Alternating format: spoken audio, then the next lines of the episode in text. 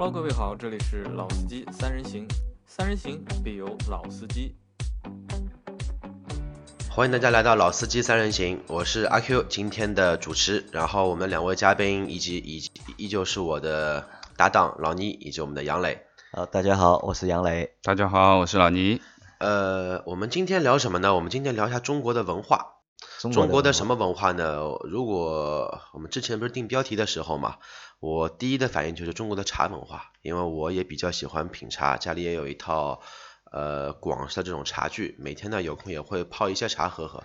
那么说到文化，老倪跟杨磊，你觉得中国还有什么文化值得特别的、跟全球不一样的地方？啊，那其实中国的文化很多嘛，对吧？但对于我们节目来说，那我们肯定。不太可能去聊茶文化或者去聊别的文化，那我们肯定会聊一聊中国的汽车文化，或者是我具有中国特色的汽车文化。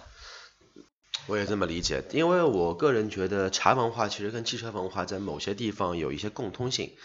呃，怎么叫一个共通性呢？因为茶文化有很多茶的种类，以及很多茶的泡制的方法都不一样。其实汽车文化也是一样，它受地域的限制，呃，比如说我们的长江以北、长江以南，或者说以中部地区为为为为中心，其实各地方都不一样。那么我们今天要不就聊聊这一方面，天南地北我们瞎统统。嗯，好的呀。其实，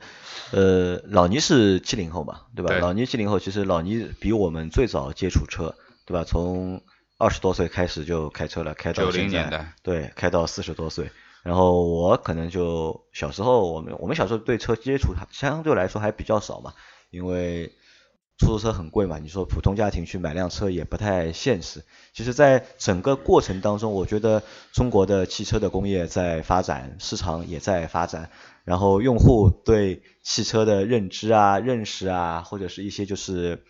各种各样的意识形态，就形成了具有中国特色的一些汽车的文化。其实我们在做这一集的之前的一个讨论会上面，其实还是相对比较轻松和简单的，因为这一集可能是最简单的，我们大概就花了十分钟时间，就想出了很多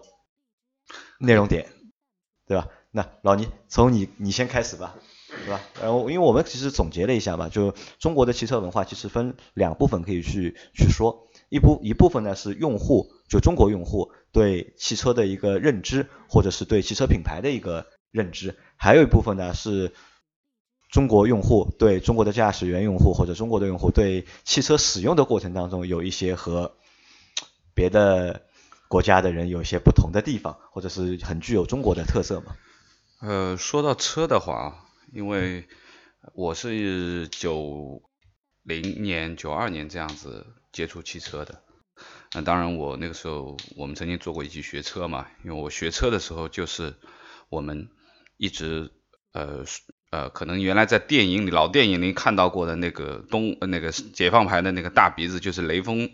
开的那个车，那 CA 幺零 B，那这个应该算我们呃中国最早汽车工业的这个产品了啊，当然是两脚离合器的手排的这个车是很难开啊，但是还是蛮好的，我觉得那当时来说，那么后来进入到部队这一块里面，其实我们。呃，部队里面有很多的车，有德国车，有日本车，啊，也有一些呃国外赠送的一些车，因为我那个部队比较特殊，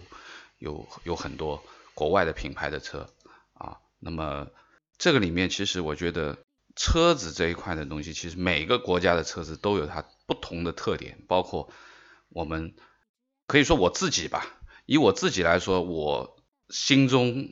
我那个时候。定下来就是说我一定要有一辆车，有一辆车，对，就你考虑过吗？就那个时候你为什么想一定要有一辆车？啊，因为这个真的是个人喜欢吧，喜欢啊，个人喜欢嘛，纯粹是喜欢嘛。对，那个时候还没有想到过说啊怎么样怎么样，也不可能像现在这样，好像车已经成为我们大众非常普及的一个那我我问问小区啊，就是你那个时候你也很早有车了嘛，对吧？你也是大学毕业有车，然后你为什么那个时候想要车？除了喜欢之外，因为我知道你一直很酷爱机械类的东西嘛。除了喜欢之外，还有别的原因吗？有没有那种就是虚荣的成分在里面？或者就是因为车对很多中国人来说其实是一件奢侈品，特别是早十年来说的话，是个奢侈品。如果你有一辆车的话，就是就是你的身份也好，或者是看上去你就会更有钱一点，然后别人也会更高看你一点。嗯，有没有这种想法？你们？只能这么说，虚荣心肯定会有，因为为什么呢？在那一个时间节点的那一段时间里面，呃，比如说同学都没有车，就我一个人有车，那么自己心里感觉会比较优良。当然，其实那个车不值什么钱。那其实说到这个东西，我就想到我以前因为小时候很小的时候，跟我父母一起住在那个新闸路的老弄堂里面的时候，其实那个时候弄堂里面基本上大家都是电自自行车，还没有电瓶车。然后我爸买了一台助动车，然后那个时候还是汤姆斯的，汤姆斯啊，那个时候哦，开出去绝对吧？绝对有面子。然后过了大概不到半年时间，咦，弄堂的对面一家人家买了一台夏利，哎呦，这下好了，整个弄堂里面他最牛，他最牛叉了。然后又过了一年，过了一年，好了，又有一位邻居的爸爸，就是我小伙伴的爸爸，买了一台桑塔纳，那个真的是炫耀，跑到我们弄堂门口，因为那个时候马路还不是很宽嘛，新闸路都是那种老马路，呃，把车停在马路边边上，然后弄堂里所有人都出来看，在摸这个车，嗯，这个油漆好，哎呦，这个三厢车，三厢车才是车，然后呢，那台小夏利就停到很远的地方去了，我我爸的助动车就停在公司里面，就不开回来了。其实，呃，这个其实大家都知道，因为中国人的心态可能说受自己文化的传统的影响，就始终是认为三厢车才是车，就直到近几年吧，才可能说这个观念有一些小转变。然后在那个时候还有一种讲法，就是说你一个人开车，你肯定是有钱人。开车是有钱人，对。其实我觉得这个有钱加有权。就呃就有权，我觉得倒不一定吧。就是我我认为，啊如果你是配的车，啊哦，没有，对对那个时候买商车的话，你要配额的，这个配额都是你要，如果说你是光有一个土豪，你是买不到这个配额呃，的。其实呢，我在中国我认为是这样，就是你有没有一辆车，可以去佐证你是不是一个有钱人。大家也会去看嘛，就是你有车吗？或者你开的是什么什么车？然后有车的他们都会觉得你是有钱人，然后你开的车越好，他们会觉得你更有钱。就像我们现在其实我们现在也开玩笑说嘛，就我们现在问的遇到一个新的朋友，问的无非就几个问题，对吧？你是做什么的，对吧？然后你家住在哪里？然后你开的是什么车，对吧？这个是是一般相亲的时候标配的问题。哎、你这个还是相亲标配问题。如果相亲标配问题然后你想，你那个时候你谈恋爱的时候，你有车没有？我谈恋爱的时候还没有自己的车，就没有自己，但你开车嘛？那个我开车的，你开车的对对吧？你开的是旅游局的车嘛？对对对对对吧？但所以说那个时候，我觉得很方便啊。对，你就特别吃香嘛。我觉得你那个时候有车的话，你就会特别吃香，我回来一直就有车，对，一直有车哈。对其实这个就是一个，也是一种优越感，优越感嘛，嗯对吧？好，那然后这是一个就是国人的一个很大的一个特色嘛，就是大家都会觉得就是开车的是有钱人对吧？对然后穷人是不会有车的，对吧？嗯其实这个我觉得这个和国外好像还还不太一样，因为我认为不是所有人都需要车嘛，对吧？呃，那我补充一下，就是在多年前吧，我们定义这个开车是有钱人，开车是有钱人，这是肯定没错了，因为呃，我们讲的你肯定是有钱才能买得起车，然后你有配额，或者说是公司公家可以配一辆车给你，说明那你肯定有权那如果说配的是桑塔纳，还是配的原来的奥迪一百，那就又不一样了这。个是处级干部啦。对不对？那我就觉得这一点呢，就是说，呃，在很多年前可以这样去定啊啊，现在已经有一点变化了啊现在，有点变化了。现在变成大家都有车，就看你开什么看车开什么车，看你开什么啊车你的品牌是什么好，，对不对？那然后除了这个之外，就还还有小区前面说的，就是中国人好像酷爱三厢车，对吧？你的邻居开了桑塔纳来了之后，小夏利就靠边去了就。靠边去了，对吧？对其实我觉得这个也蛮也蛮神奇的，也不也也不叫神奇了，就中国人好像就真的是喜欢的确，三厢车，对就从我们最小的时候到现在，大家选择都会选三厢的，嗯，对吧？三厢之外还有什么？中国喜欢长的车，或者说喜欢大的车，大的车还还不能算，就只能说中国人比较喜欢长的车。你看现在所有在中国 L 的车型，A 4 L，因为 L 好像是 A 4 L，最早是 A 4 L 开始的嘛，对最早是帕萨特开开始，从桑塔纳两千就开始。那个时候没有 L 嘛，桑塔纳是加强，但是它官方没有加它没有 L 嘛嗯，然后是从 A 4开始有了 L 之后，就是大家都来 L 了，A 4 L、A 6 L、宝马三二零 Li，对对吧？然后 APS L，然后很多车都会去带个 L，然后中国人好像都偏爱就是长轴距的他比较喜欢车，注重于，因为中国人买车有个特点，就是他必须要看前排、看后排能不能舒服的坐人。因为一台车加大，它是全方位的，它是整个立体的一个加一一一一个尺寸的一个一个加码，但是加长仅仅它是把车身的一个长度轴距拉长了，长度，有的车还不是拉轴轴距，它只是拉一个车壳，也也有。然后拉皮，我们叫因为中国人就比较会注重于后排，它一定要后排坐要舒服，这个可能也跟之前的一些文化理念，就跟最早，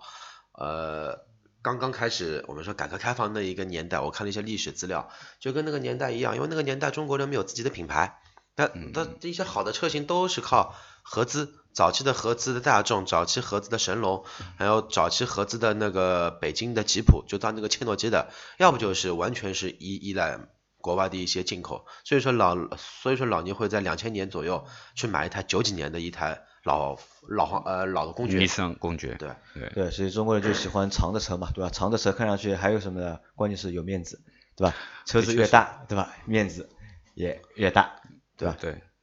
这个是因为我前几天一个朋友正好也想买车子来问我啊，你推荐个什么车，那么价位怎么样？然后当时是有两厢和三厢的啊，都其实都行，但他自己去看了以后回来以后就说，嗯，那三厢三吧。厢啊，都会都不会喜欢两厢吧？我给他推荐了一辆 A 三嘛，因为不喜欢两厢，我觉得还可能还有一个原因是什么呢？因为中国人还是比较讲究实用的，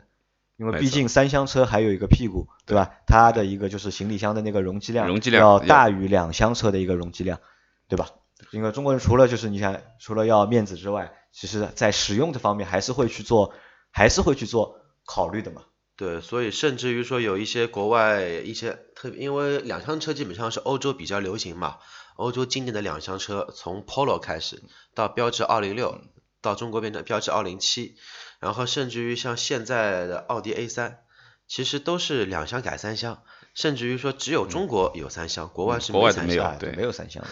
对吧？就像那个宝马 一系一样的嘛，在马上就两月份要出那个三厢的嘛前驱版的宝马，对吧？那其实你说中国人不喜欢两厢吧，其实中国人也喜欢两厢的。对有一个 SUV 的车型，对吧？SUV 车型其实理论上也是两厢的嘛，对吧？对，近几年近几年近非常火、五年，啊，对，近五年年你看就是 SUV 在中国的一个火热的程度，每年每年的就是销量的就是增幅都是排在第一的。像哈佛每年卖多少车？如果长城没有哈佛这个工厂，我估计就关门了就。对，就是因为哈佛从 H 五，从那个时候还是 H 三，H 三开始从，哎从从最早的赛佛，赛佛卖的不好，后来开哈佛始赛佛后来开始到哈佛 CUV，那个时候再改名叫 H 三，然后再改名叫 H 五，然后出来 H 六之后，好了，一年到现在每年要卖六十几万台单一产品，太吓人啊，了。很这个是很恐怖的一个，太吓人了。然后对，那你们说一下，你们就是大家分析一下，为什么中国人喜欢 SUV 呢？我觉得中国人喜欢 SUV 就跟中国人那个时候喜欢三厢车的理念一样，我是这样认为的。也不方也也不光说它因为大，因为在那个时候国人都喜欢，都这样的一个认知，就潜意识就觉得三厢车比两厢车要有派头、有面子。嗯，呃，这个观点，这个观念流传到现在，就变成我同样价位买一台 SUV 就会比轿车有派头、有面子。更高级。所以说你在一些亲戚朋友家里面会聊天，他们会聊我想买台什么车，我我想买台越野车，我想买台 SUV。那那你问他什么是 SUV，他不知道什么叫 SUV。对因为我觉得就是在同等的级别里面啊，同一个品牌啊，它的那个轿车车型和它的 SUV 车型，肯定是它的 SUV 车型要比轿车卖的略贵一点点的啊，而且呢，就是说从现在新的趋势来看，就是说国人我们看，就是说不管是从开车啊，包括我们说的你坐车的感觉也好啊，你的坐姿、你的驾驶各方面来说，SUV 呢还是有一些优势啊。就是还有啊其实还有什么呢？还有一个就可能是一个观念上、认知上的一个问题，就是 SUV 相对来说比较大，然后国人呢会觉得 SUV 比较大，然后会相对来说比较安全，因为大家都有一个就是国人有在安全上面都有一个很奇怪的一个就是认知啊，就是他们会觉得车越大越安全，车越小越不安全。就像我那个时候我开辆 smart，然后我开回去，我爸说这个车可以开，所有人都会跟你说这个车精壮的。啊，他说这个车可以开的，你不要翻掉的。其实我觉得，那这个因为车的大小和安全其实没有什么必然的关系的，就这个也是什么呢？国人对就是这方面的认知的一个缺失嘛。这个其实也蛮具有就是中国特色的。对，我们都觉得这个笔非常有中国特色。还有到现在为止，有很多人，呃，因为很多人他不是特别理解 SUV 跟轿车什么区别，就我我就这样多说几句啊。你如果说看的是轿车，那么你的后排的舒适性，还有你整车的一个我们说呃安静的一个程度，以及你那个整车的一个操控感，呃，肯定比你同价位的 SUV 要好。这个毋庸置疑的，没错。但是如果说你是针对呃驾驶者来说的话，那么 SUV 能给你带来的唯一的好处就是你的视野比较好。那你的视野一好，你的心旷就神怡了。那么你的主动安全，因为你看的比较远，你的主动安全会有一点提升。所以说我身边有很多同学跟跟我说，哎，你看看 SUV 哪个操控性会比较好？然后我脑子里面想了一下，SUV 操控比较好。操控。我说要不你，我说你预算多少？我说预算两百万的话，可以考虑一下有操控的 SUV。他说我预算十万。我说预算十万 SUV 有操控？我说你要不买一台人家开了十几年的车，宝骏五幺零。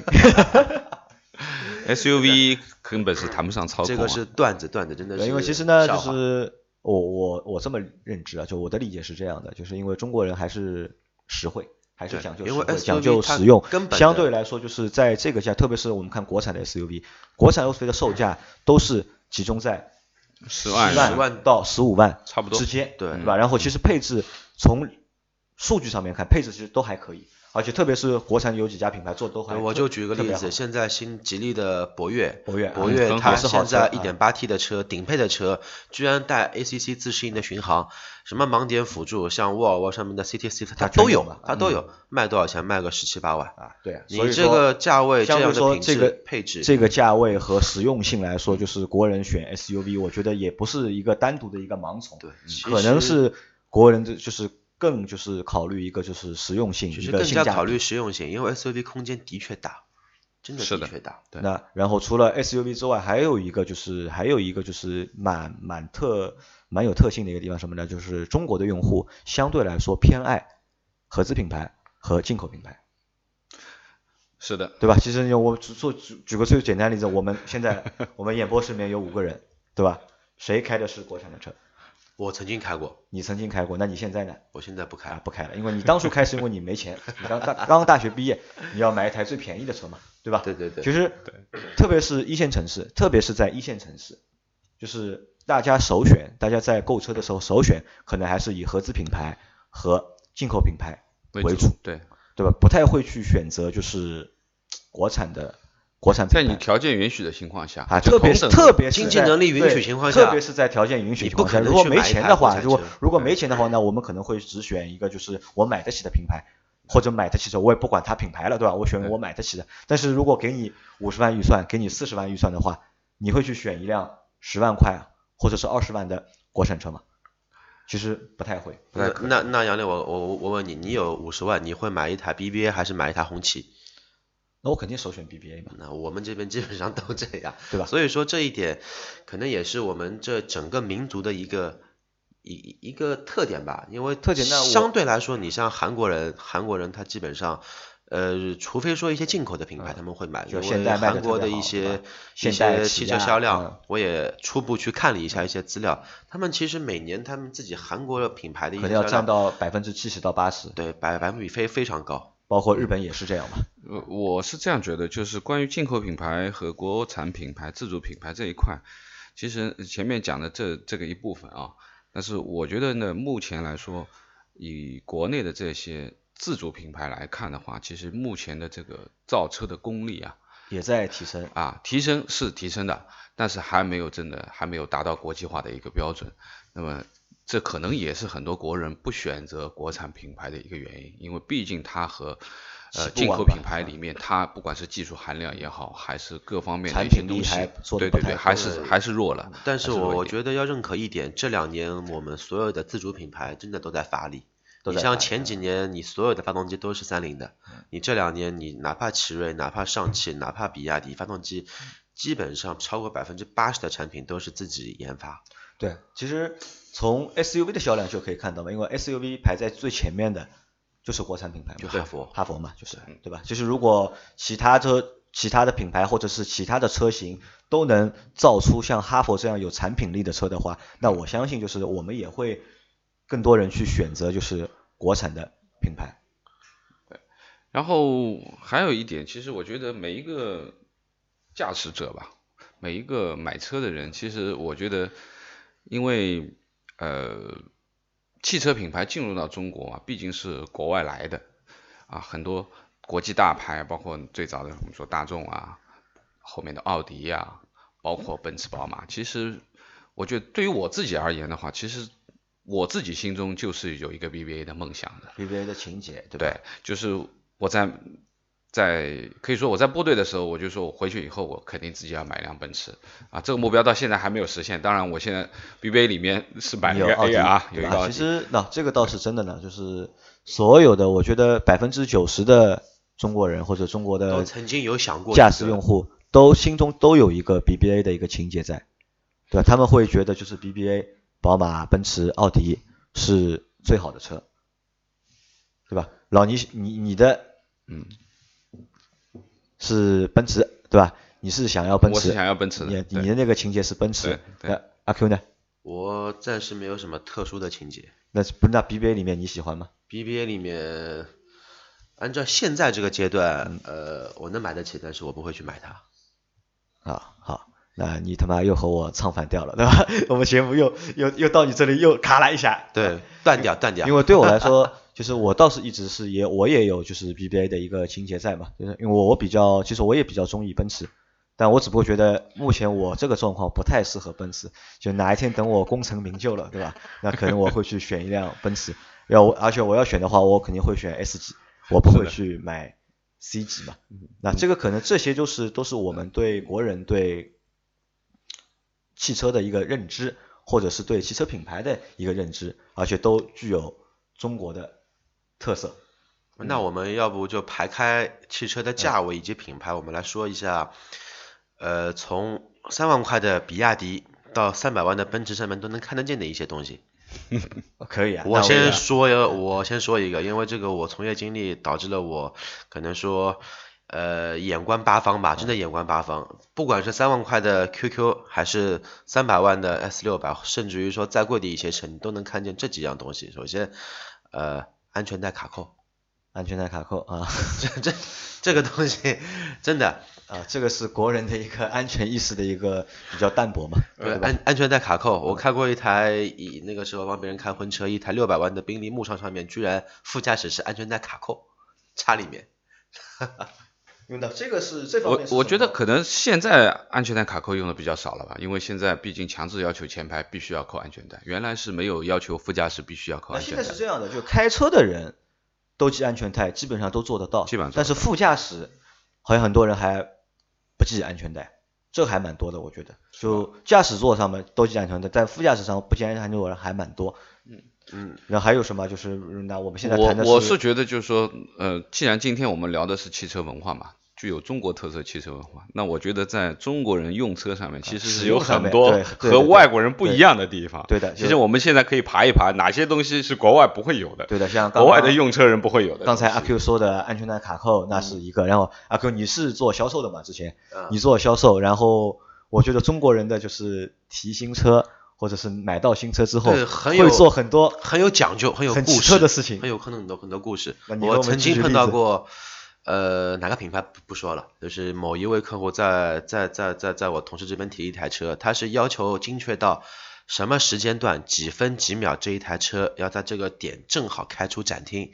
那个时候呢，良辰吉时，对吧？那个时候呢，上海还没有什么烟花爆竹的禁放 嗯令，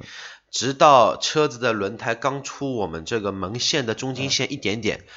两边顿时烟花烟花升起，大地满红，然后他就差请一队人在那边吹喇叭了。啊，这个是有一个 新车仪式啊，对，有个像类似于迎亲的一个仪式一样对，我们传统的交车仪式就是大家送一束鲜花，啊合影，拍个照片给你送些纪纪念品就可以了，对吧？对，他们这个就一定要热闹，真真的呃一定要热闹。那除了你像放放鞭炮，你这个阵仗搞得有点大，然后我看到还过更大的阵仗，就是因为我我在湖州我们有一个庙嘛，一直去玩嘛，然后我看到过两次，就是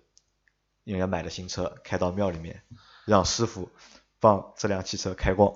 而且这个事情好像这个事情还好像还蛮多的，特别是很多人就买了车，如果他和师傅认识的话，他们都会把车开到就是庙里面去，让师傅帮这辆车去做开光，去做祈福。对对吧？这个其实蛮有蛮有中国特色的蛮有地域的事情文化的，包括包括还有什么，是在车上系那个红绳子，红绳子，对吧？在那个这个见得光镜上面很多啊反光镜、轮毂、排气管上面啊下面的那个系拖车钩上对对对面都会有。很多。对，然后还有呢，我今年过年的时候就看到过，在引擎盖上贴春联的，在引擎盖上啊，这是很正常啊嘛，在过年嘛贴春联，在那个后窗上面贴那个对联平安出入平符啊，对对吧？出入平安，什么就是出入平安，然后恭喜发财，对吧？这个也是可能也是这中国人会做这个事情。对。还有什么呢？就是你去看，就是中国的就是汽配市场里面有一个很大的份额是什么？就是座套。就中国人喜欢帮他们的车子去定做座套，然后这个座套各式各样，对，各各式各样。然后还有什么？就除了座套之外，还有什么？就是方向盘套。然后座套里面还包括什么？做那种就是竹席的、凉席的那个座套，那个可能只在中国有，外国是看不到的吧，对吧？对